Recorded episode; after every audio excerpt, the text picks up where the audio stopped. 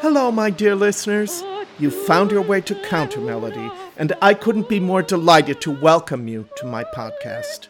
Once again, and as always, I'm your host, Daniel Gundlach, and I'm here to present to you the finest exponents, both renowned and less well known, of the art of song. Sometimes it just seems as if the world has turned completely upside down. But it is my fervent hope, even in these difficult times, that the artists I present here may brighten our path with their luminous voices and inspire us on our search toward a better and more hopeful future.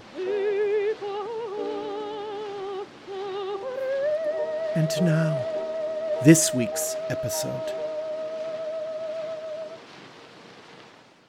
Hi, everyone. I have got such a special episode for you today. It's another one of my listeners' favorites.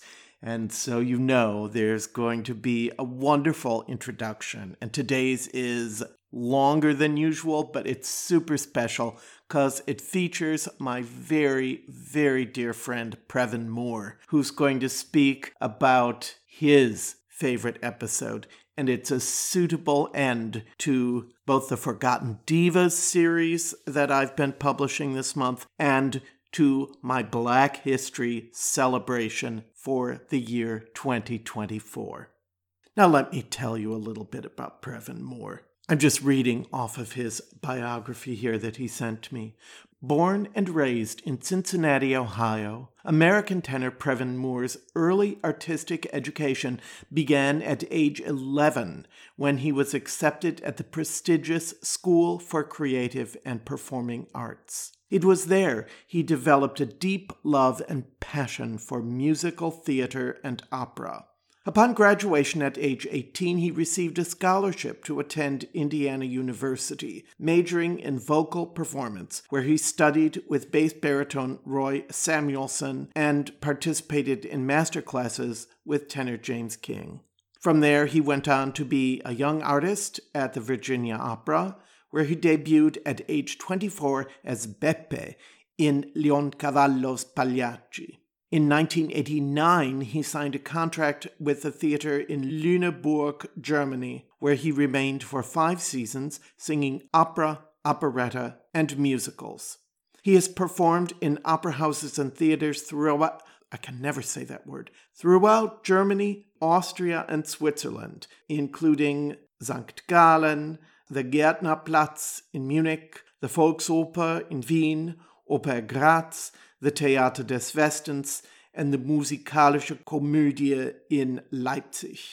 His repertoire spans the range from Nemorino in Elisir d'Amore to The Roasted Swan in Carmina Burana, to Bernstein's Mass, which he sang at the Konzerthaus in Vienna under the baton of Dennis Russell Davies, the roles of Judas and King Herod in Jesus Christ Superstar, and the lead in Ain't Misbehavin'. He can be heard as Robbins, the Crabman, and the Honeyman in Nikolaus Harnoncourt's recording of Porgy and Bess. His most recent theatrical venture was the German premiere of the musical Letters from Ruth by Norwegian composer Gisle Kverndokk. It just won four prizes out of seven nominations at the Deutsche Musikaltheater Preisverleihung, which is the German version of the Tonys. One of the awards was Best Musical, which was quite a feat for a relatively small scale musical, which was produced at the Musikal Frühling in Gmunden, Austria. Previn Moore is currently in his 19th year teaching at the Music and Arts University in Wien, and I am lucky to call him my friend. Previn and I can and do often sit and debate singers in a friendly way, at least almost always in a friendly way.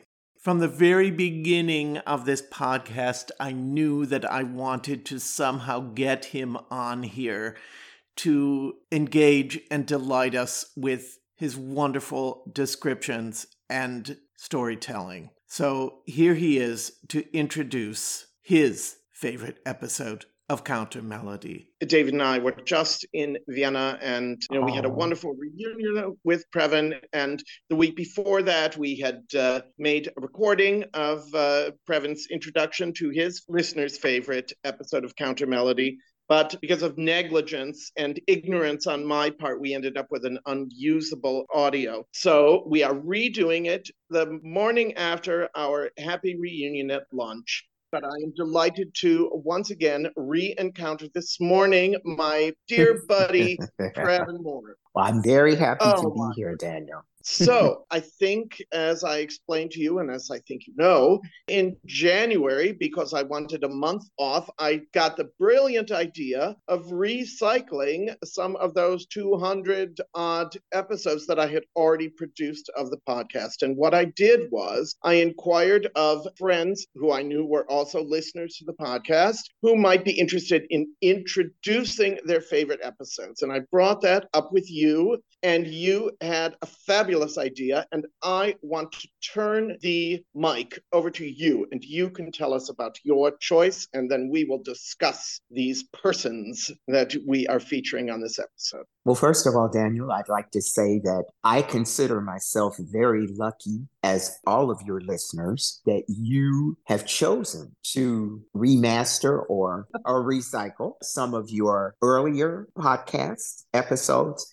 it took me a while to figure out which episode because there are so many that I adore. But there was one special one. And as I said when we talked earlier, I was a little hesitant, but you encouraged me to expound and explain about this particular episode that I'm going to introduce. Um, Why would you have been hesitant? Can you explain? I, I don't know. Maybe because I have personal connections to both of the featured artists on this recording. Don't keep us in suspense. Do so tell. tell do all. tell. So drum roll. I chose Williams and Williams. That is Camilla Williams and Janet Williams both of whom I knew and know and love very, very dearly. When I was 18 and doing my entrance exam for Indiana University, I walked in to the room and there were many people that I did not know, about four very famous people, including Nicola Rossi Lemeni and my beloved teacher, Roy Samuelson, the Norwegian bass. And there was one person that stood out in the entire room. And this woman was Camilla Williams. And when I saw this woman, I immediately identified greatness.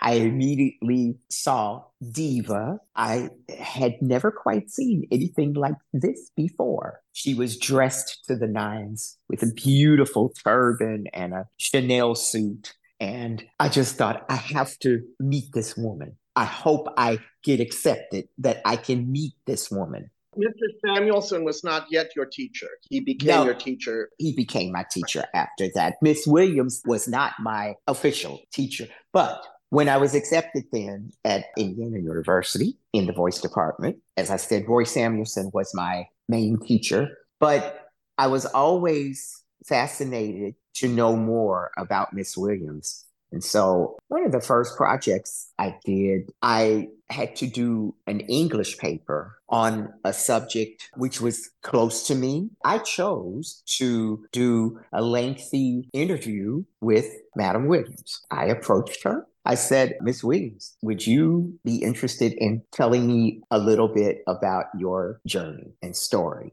Boy, she told me a lot and we became really, really dear friends. And she became a mentor, kind of a mother figure for me, as she did with most students, but I could say tried to do with most of the Black students to talk to them and mentor them and give advice. I'm just going to interrupt rather for one second, President, because I do believe that Miss Williams was the first African American teacher at IU in the voice department. Is that you correct? Are, you are very correct, Daniel. And that uh, was just one of many ways in which she was a trailblazer. Exactly. And I think you can give us a little bit more background on that too. In 1977, she was to come to Indiana University and become the first African American professor of voice. She had taught previously in New York at Brooklyn College, Queens College. To expound a little bit on Miss Williams' history and her impact on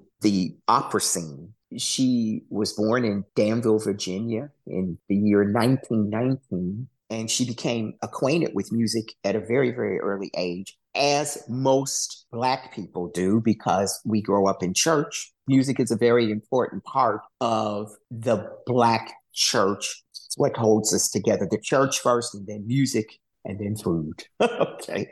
So, somewhere between 9 and 12, she was given a copy of the aria Un bel dì and she did not know at that time that this was to be her fate.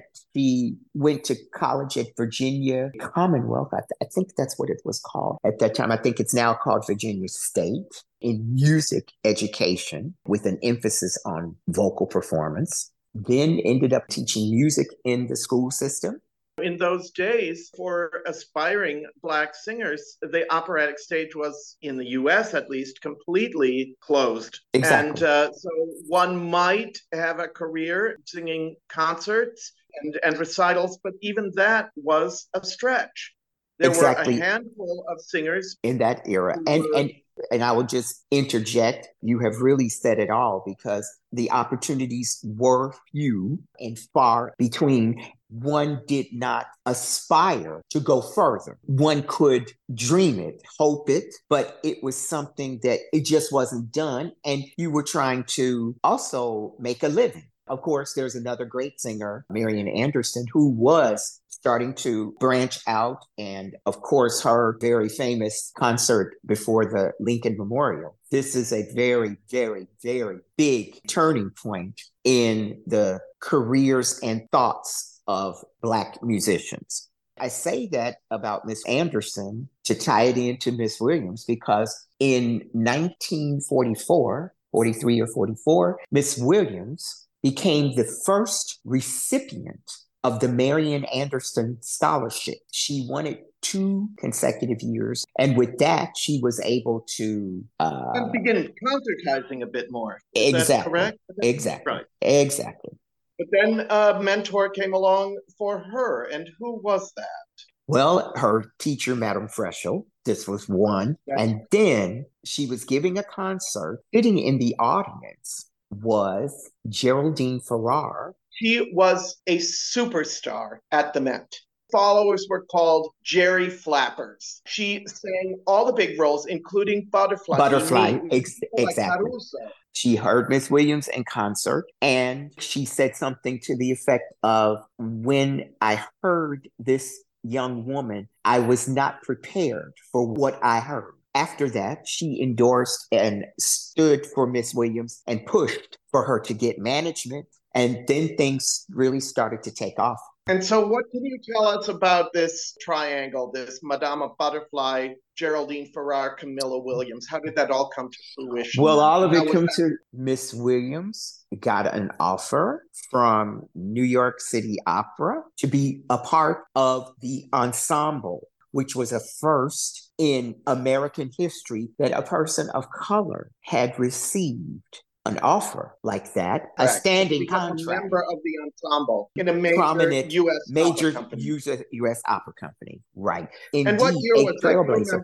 1946. Miss Williams' debut was Madama Butterfly. There was all kinds of press that this young black woman was going to make a debut at the New York City Opera it was not all received totally well. This news that she was going to debut there. There were even bomb threats, but that did not happen. And we do also know that yes. her Pinkerton protested right. having to sing with her and he refused to.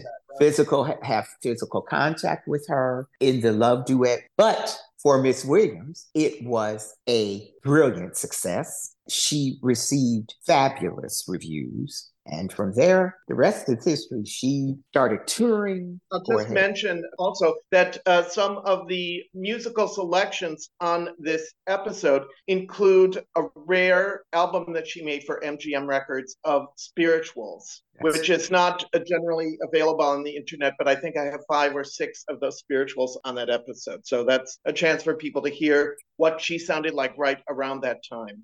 I think she went on to sing at City Opera. She sang Marguerite in Faust, Mimi, um, Nedda, Nedda, and um, and uh, Aida. And, Aida.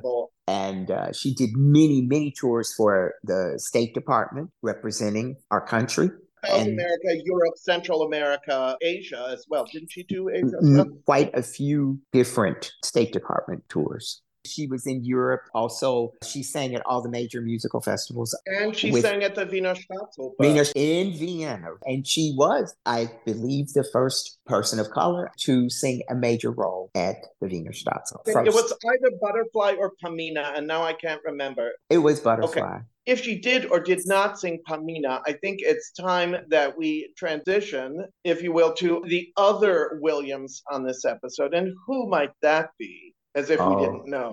My friend, my confidant, my dear, dear, dear sister, sister friend. I should just say that sister friend, Janet Williams, who I met during our studies at Indiana University. We became friends and performed together as a pair in several productions at Indiana University.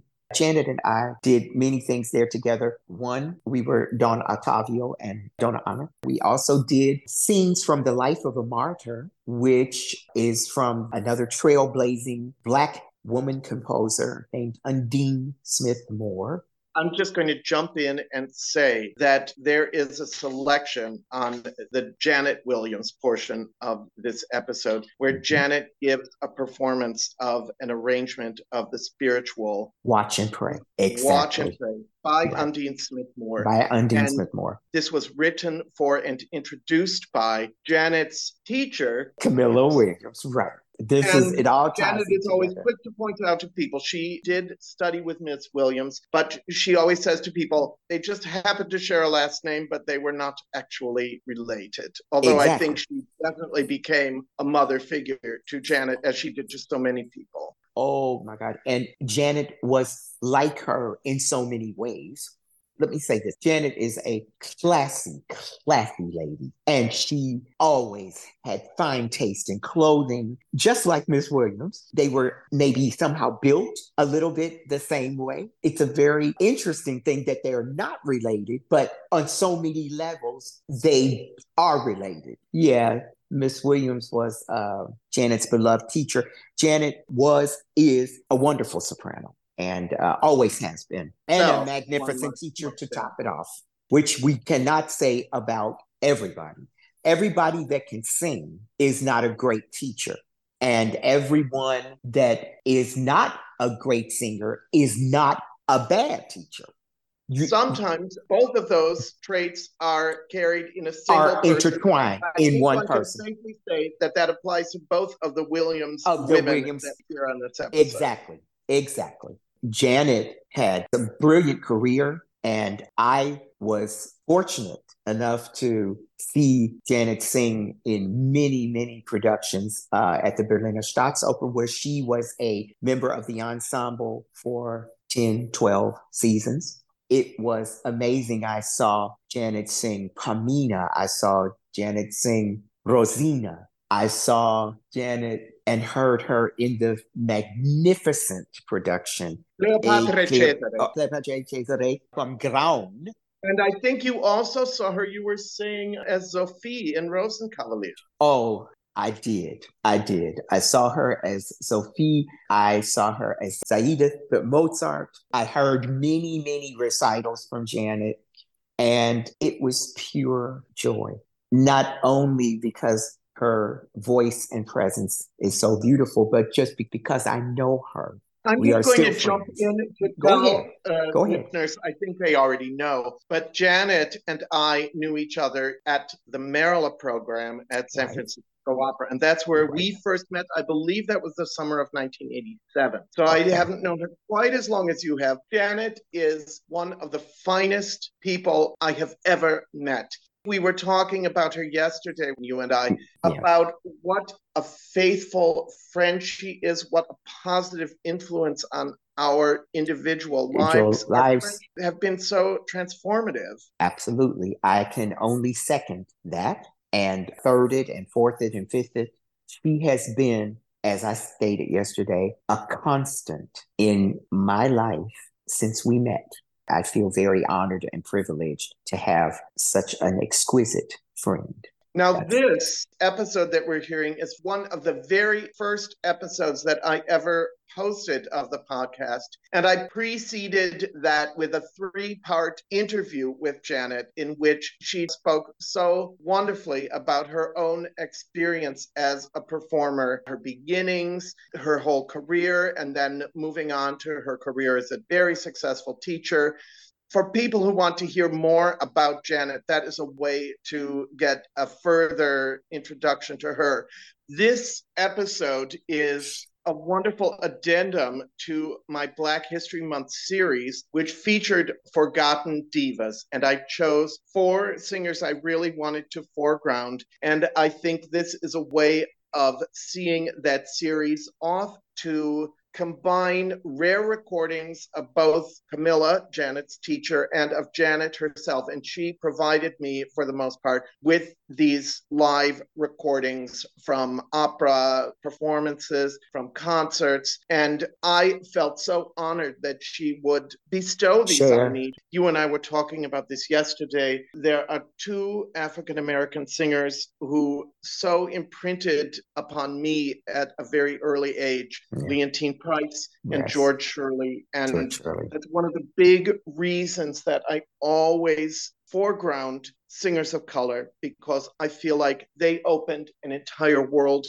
to me, those two artists. And it's my way of paying tribute to them for really having given me a life in music. May I interject? I want to congratulate you and commend you for what you are doing. You are not only preserving and restoring, and for lack of a better word, resuscitating, and you keep watering the plant and you keep it going. And that is fantastic that you are doing this. You do not know how important your work and your commitment is. You do it with such integrity. I think just to say you love what you do. Thank you from the bottom of my heart. I think I'm saying that not only for myself, but think I could speak for many, many people. You've certainly brought joy into my heart when I listen to the podcast, especially the ones about the Black artists, but just in general, because you do it with such with such love.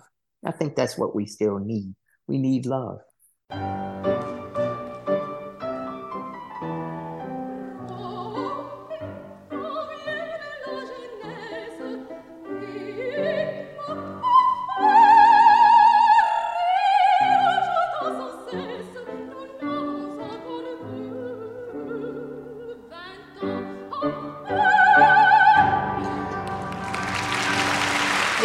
Everyone, and welcome back to Countermelody, the podcast on great singers and great singing. As usual, I am your host, Daniel Gundlach.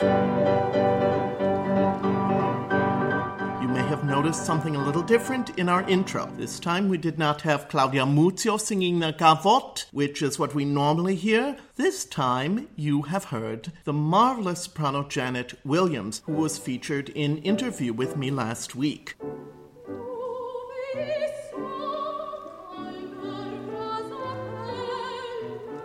Janet has provided me with a cache of her private recordings.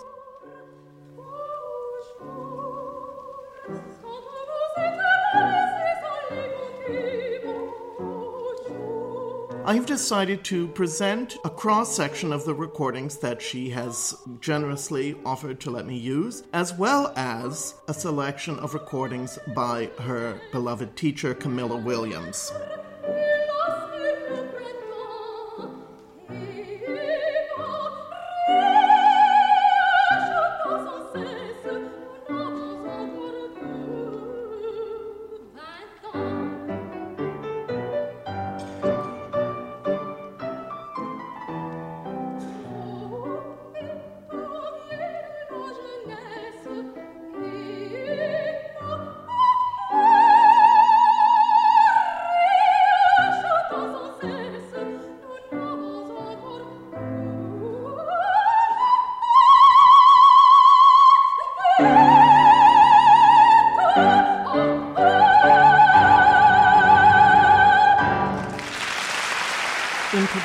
Today's episode, I was particularly touched to note that October 18th was Camilla Williams' birthday, and she was born in the year 1919, which means that she would just have celebrated her 100th birthday.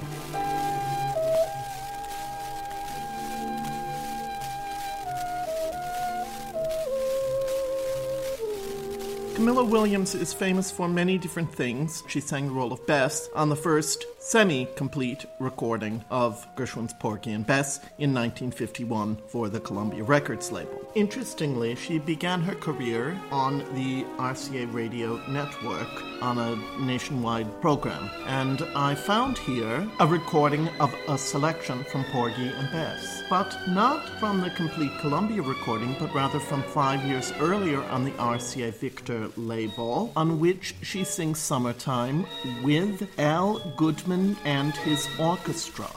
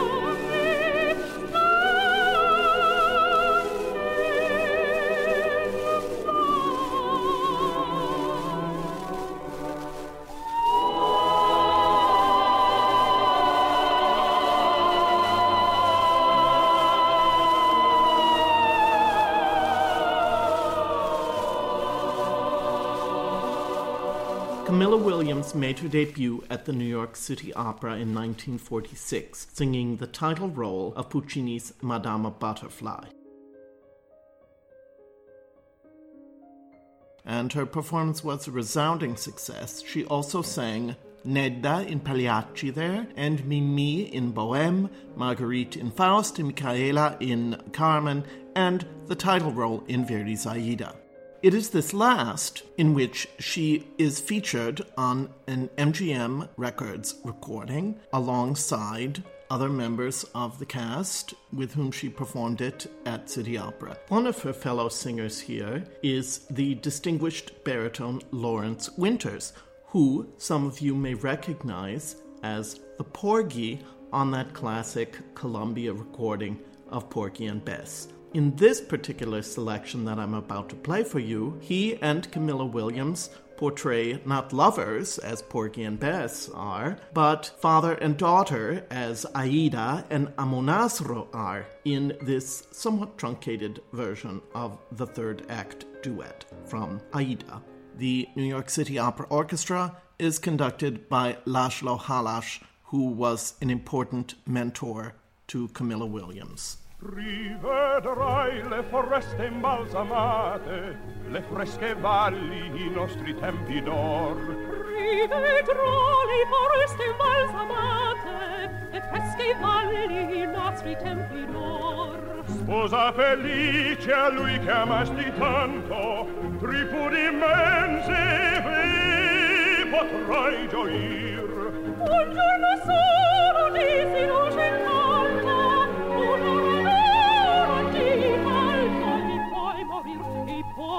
morir. Ora a noi legizio imite, le case, i tempi e la repovano. Trasse in ceppi le vergini rapite, quadri, vecchi, fanciulli ai trucito. Amen rammenta quelle infausti giorni, rammento i lutti che il mio qua soffrir. Dio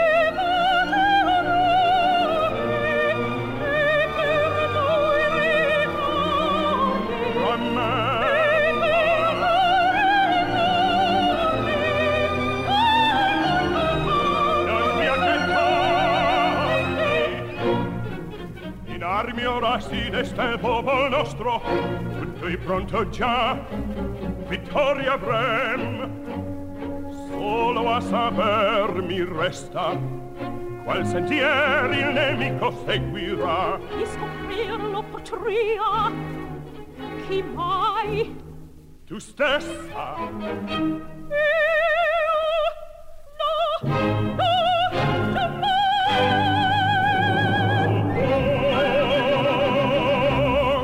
Sorgete egizi e corti, qual fu costruggete le nostre città. Spalciate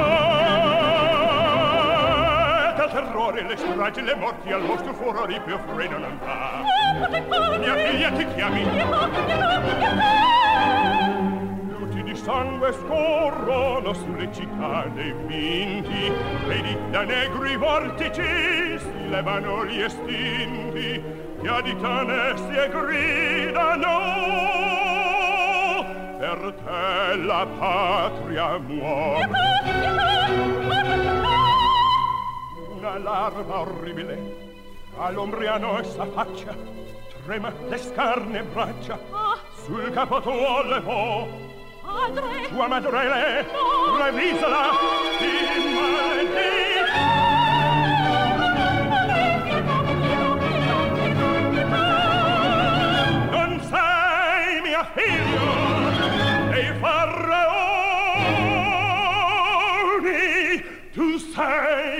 La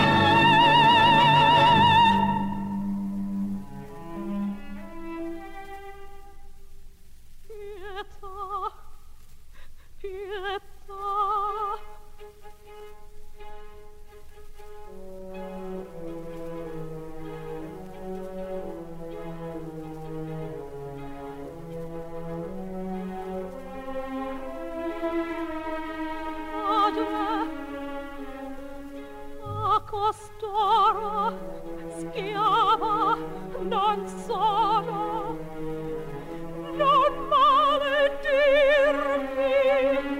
non imprecarmi.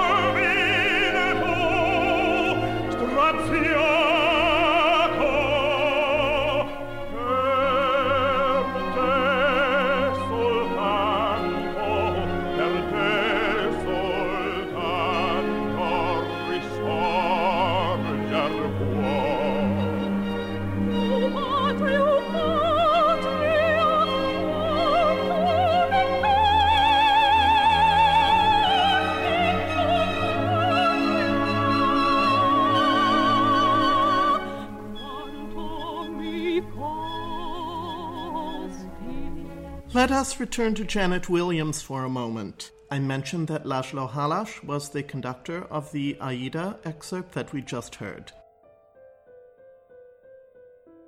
Janet told me that she had also done some work with Laszlo Halász, and in fact, he coached her on the aria that we are about to hear her sing, Comme autrefois from Les Pêcheurs de Perles, the Pearl Fishers.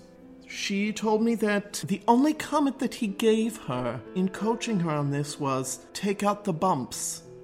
Take out the bumps. And, well, you will hear. She really does an exquisite job with this aria. It's one of the finest performances I've ever heard of this piece, and I am a particular aficionado of French opera, as I was just taken down a little rabbit hole a few minutes ago and was reminded how much I really, really, really need to do a series in the very near future about great French opera singers. So that's coming.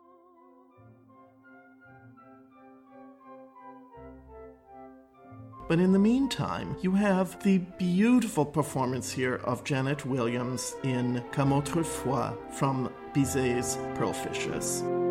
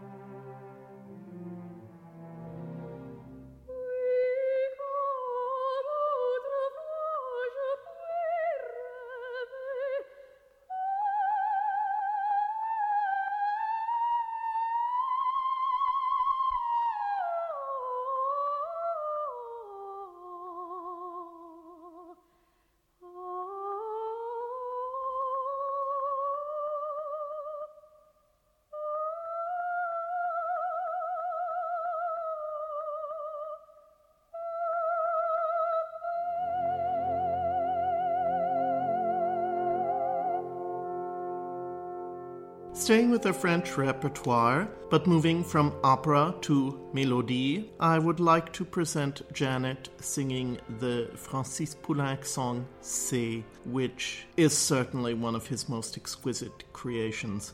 It is a war song which refers specifically to the destruction of the so called bridges of C or Les Ponts de C by the Germans in 1940. This was also the site of the defeat of the Gauls by the Romans in 51 BC, and these are ancient bridges which are being discussed. Every line of the poem by Louis Aragon ends with the syllable C. J'ai traversé les ponts de C. C'est là que tout a commencé. I have crossed the bridges of C. That's where everything began. The poem ends with the words Oh ma France, oh ma délaissée, j'ai traversé les ponts de C. Oh my France, my poor abandoned one, I've crossed the bridges of C.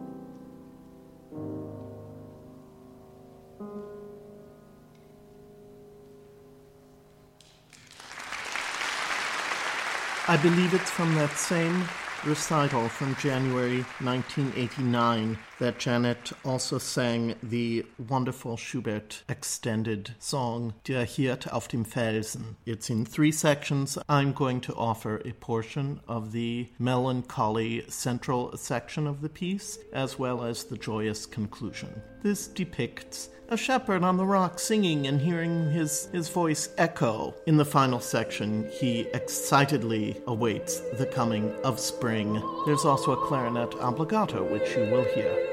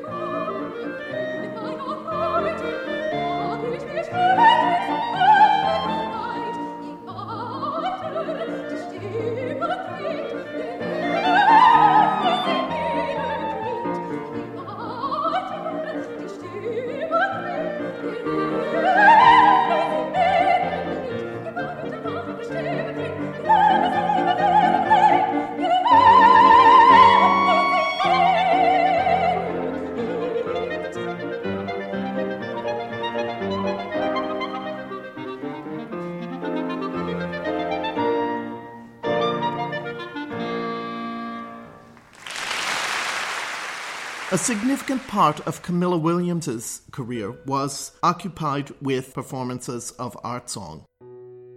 I had mentioned the Aida recording that had come out on MGM Records. MGM Records also featured her in two 10 inch LP releases one of a Camilla Williams recital, and the other of spirituals. So I'm going to offer you a few snatches from the Camilla Williams recital. I'm quoting here from the liner notes on the back of the LP. The songs presented here were selected from programs prepared for Miss Williams's recitals of the 1951-52 season. We'll begin with Debussy's Beau Soir, which I excerpted in the previous episode. This time you get to hear the whole thing.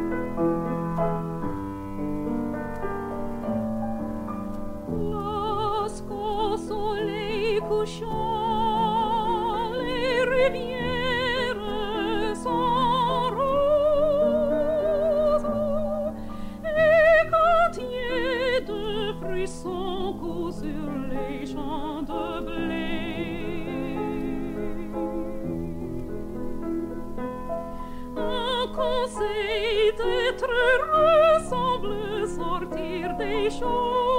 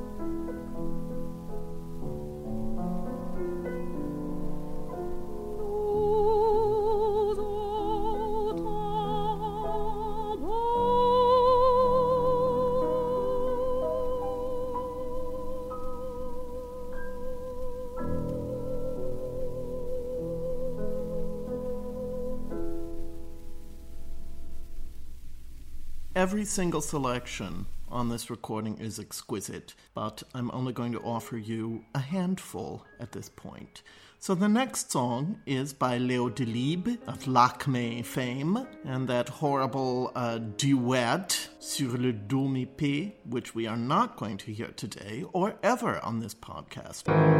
Anyway, the song we are going to hear right now is called Eglogue. An invisible flute sighs among the trees. The most peaceful song is that of the shepherd, that no care may torment thee. Let us love forever. The most beautiful song is The Lovers. Soupire dans les vergers,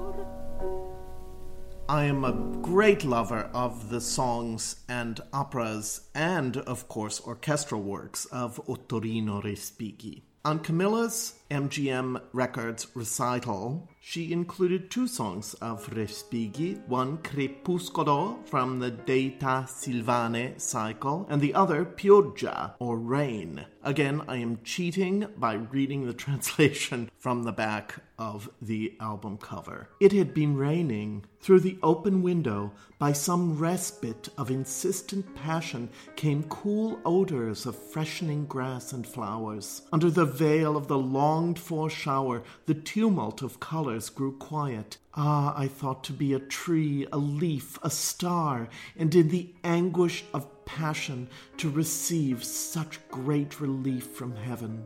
Reclining on the window sill, I watched the bushes, the flowers, the grass, and the rain beat down on my head.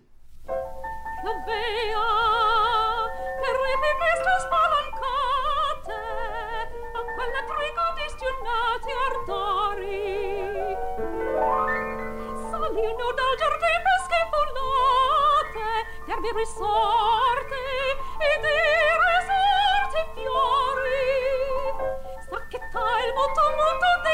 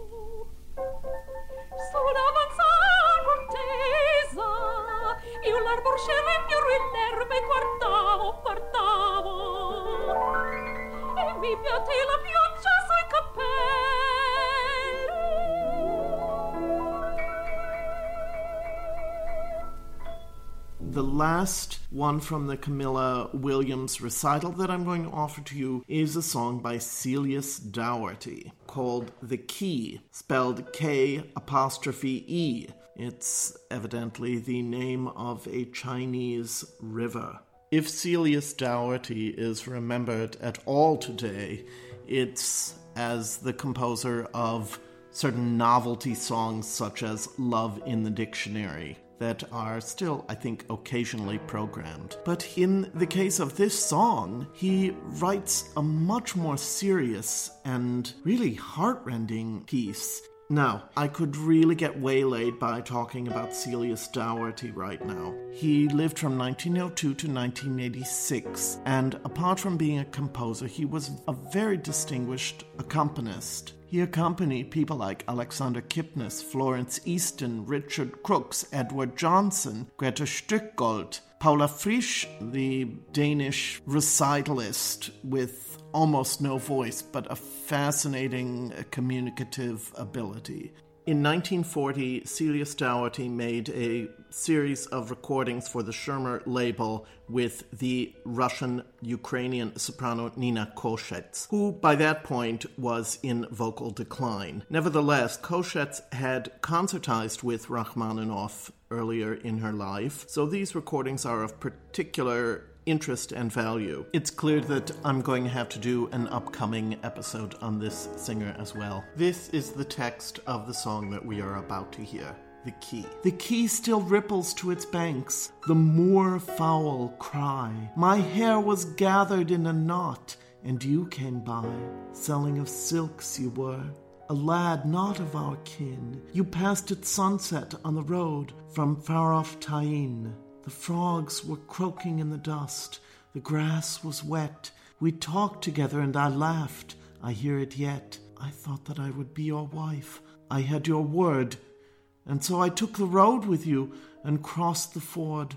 I do not know when first it was. Your eyes looked cold. But all this was three years ago. And I am old.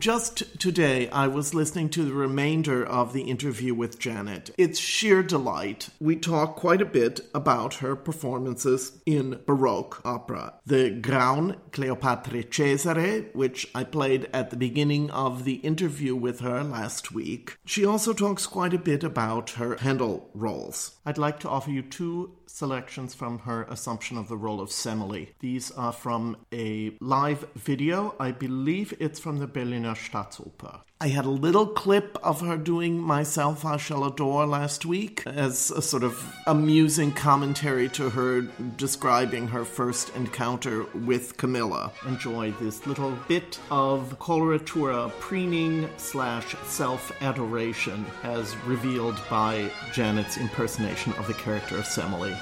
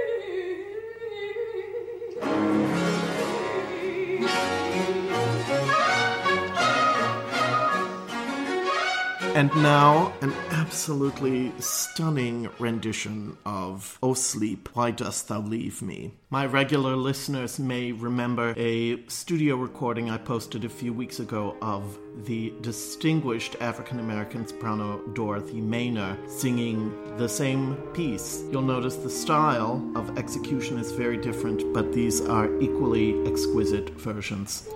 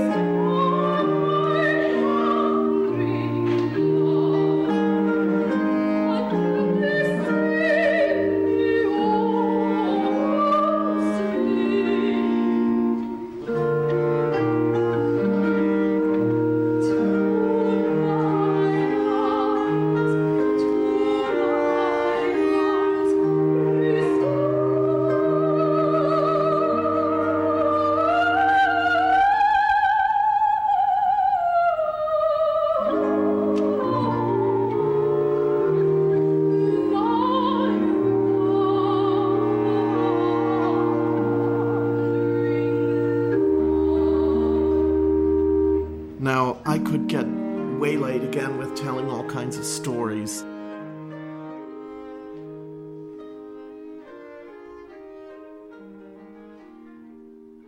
I'm not going to tell any stories right now. Apart from her path breaking and historic debut with the New York City Opera, Camilla also was a very distinguished recitalist and was on the Community Concert Series, as Janet mentioned in the interview last week. I'm looking at the back of the Camilla Williams Sings Spirituals album, which does not exist anywhere on the internet. She offers eight incredible incredible performances of spirituals here. I'm going to offer four of those eight spirituals, in other words, half of the entire album. I want you guys to get a chance to hear these beautiful performances. So there's a quote on the back of the record jacket from the Chicago Daily News after a concert. Actually, her debut with the Chicago Symphony Orchestra. In Paris at the time of the Second Empire, the students would have unhitched the horses from her carriage and themselves pulled Camilla Williams through the streets. Last night's audience at Orchestra Hall fell little short of that in their extravagant greeting of the young Negro soprano.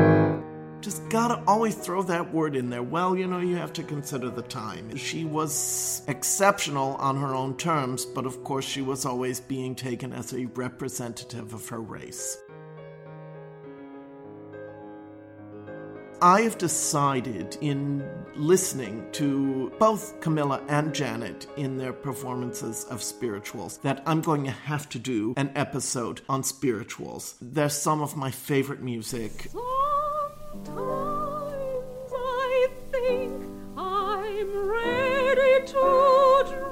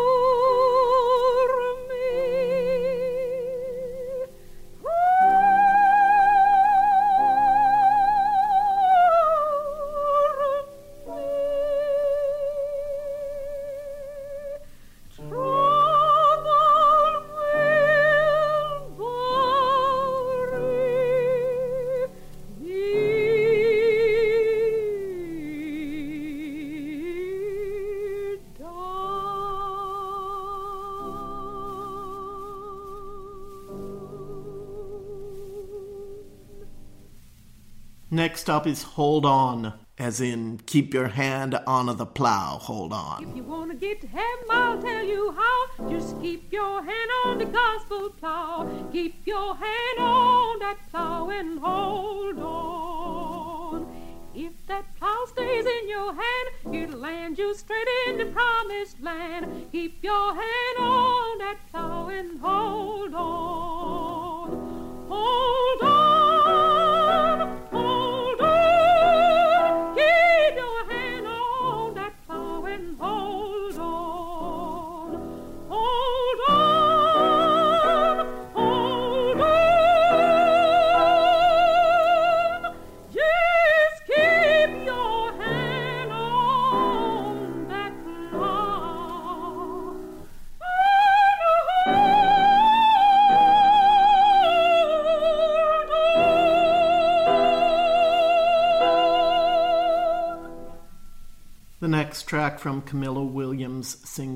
spirituals that I'm going to play for you is called When I'm Done.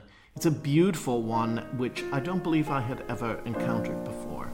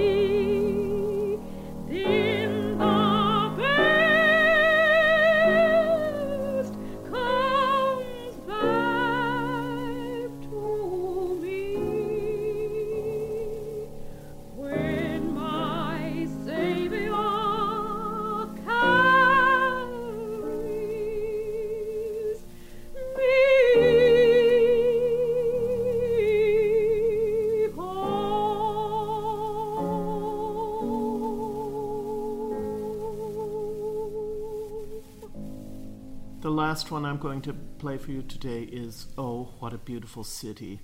Janet specifically asked me to play this one because evidently it was a real favorite of Camilla's.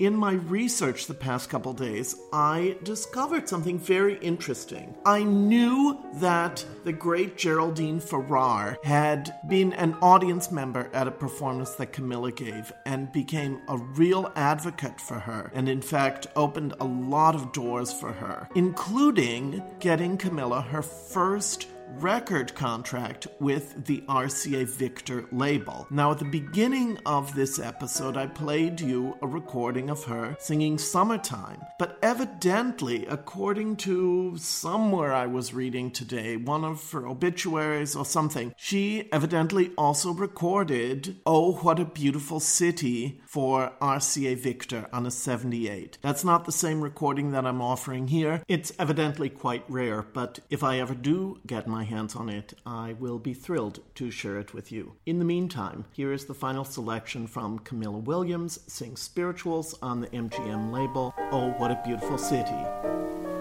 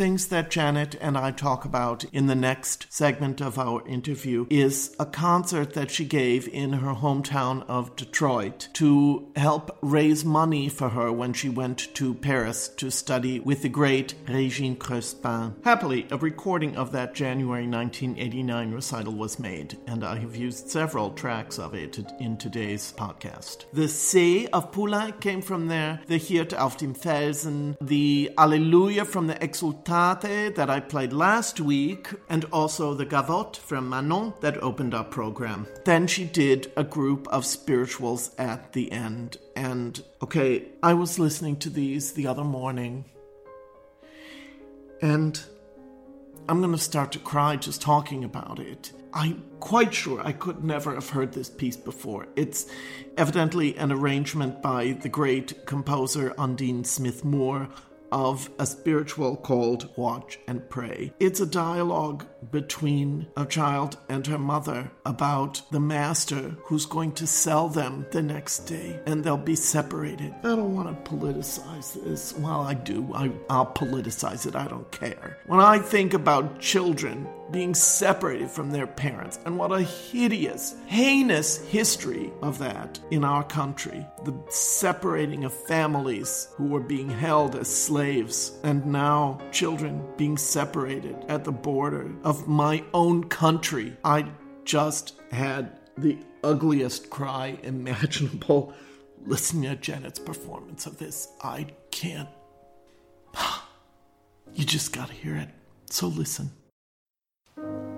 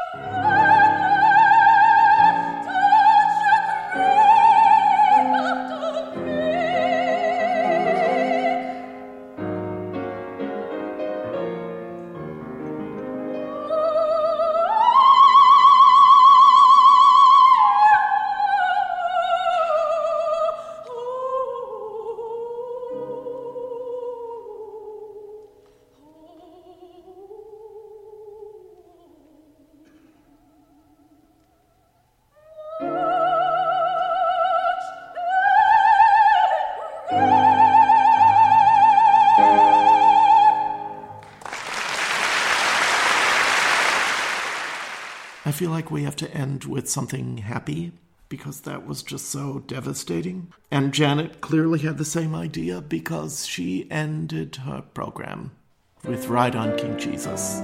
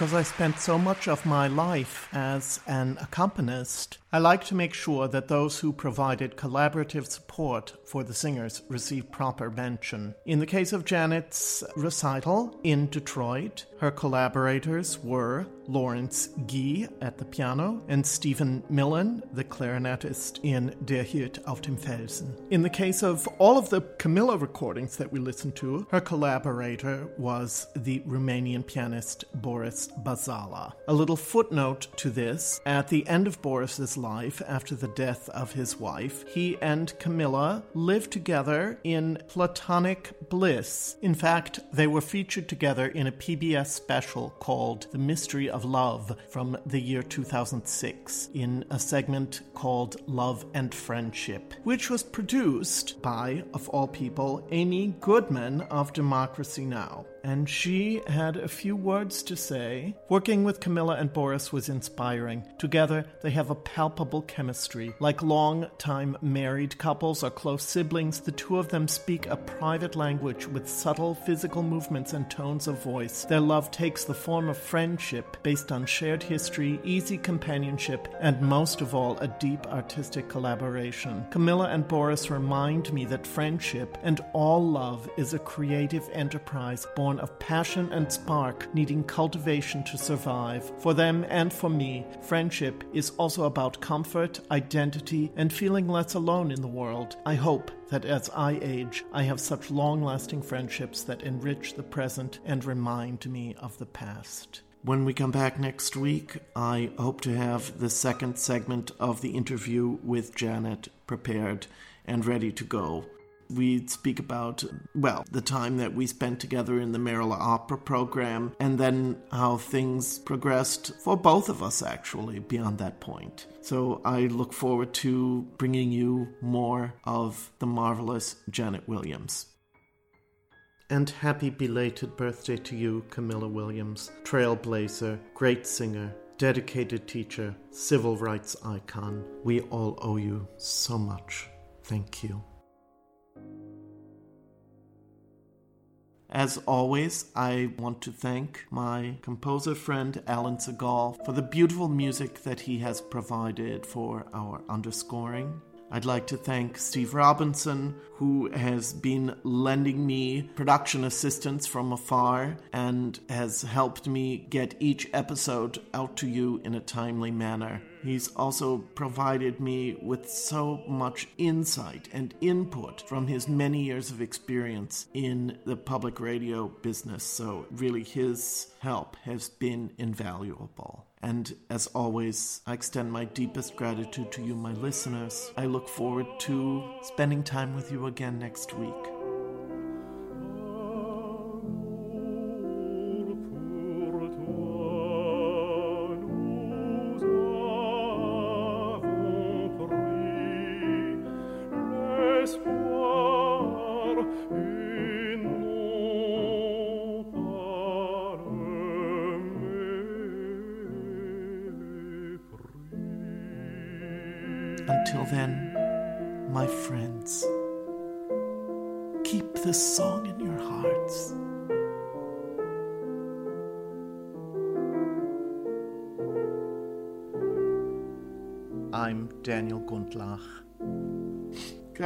So choked up.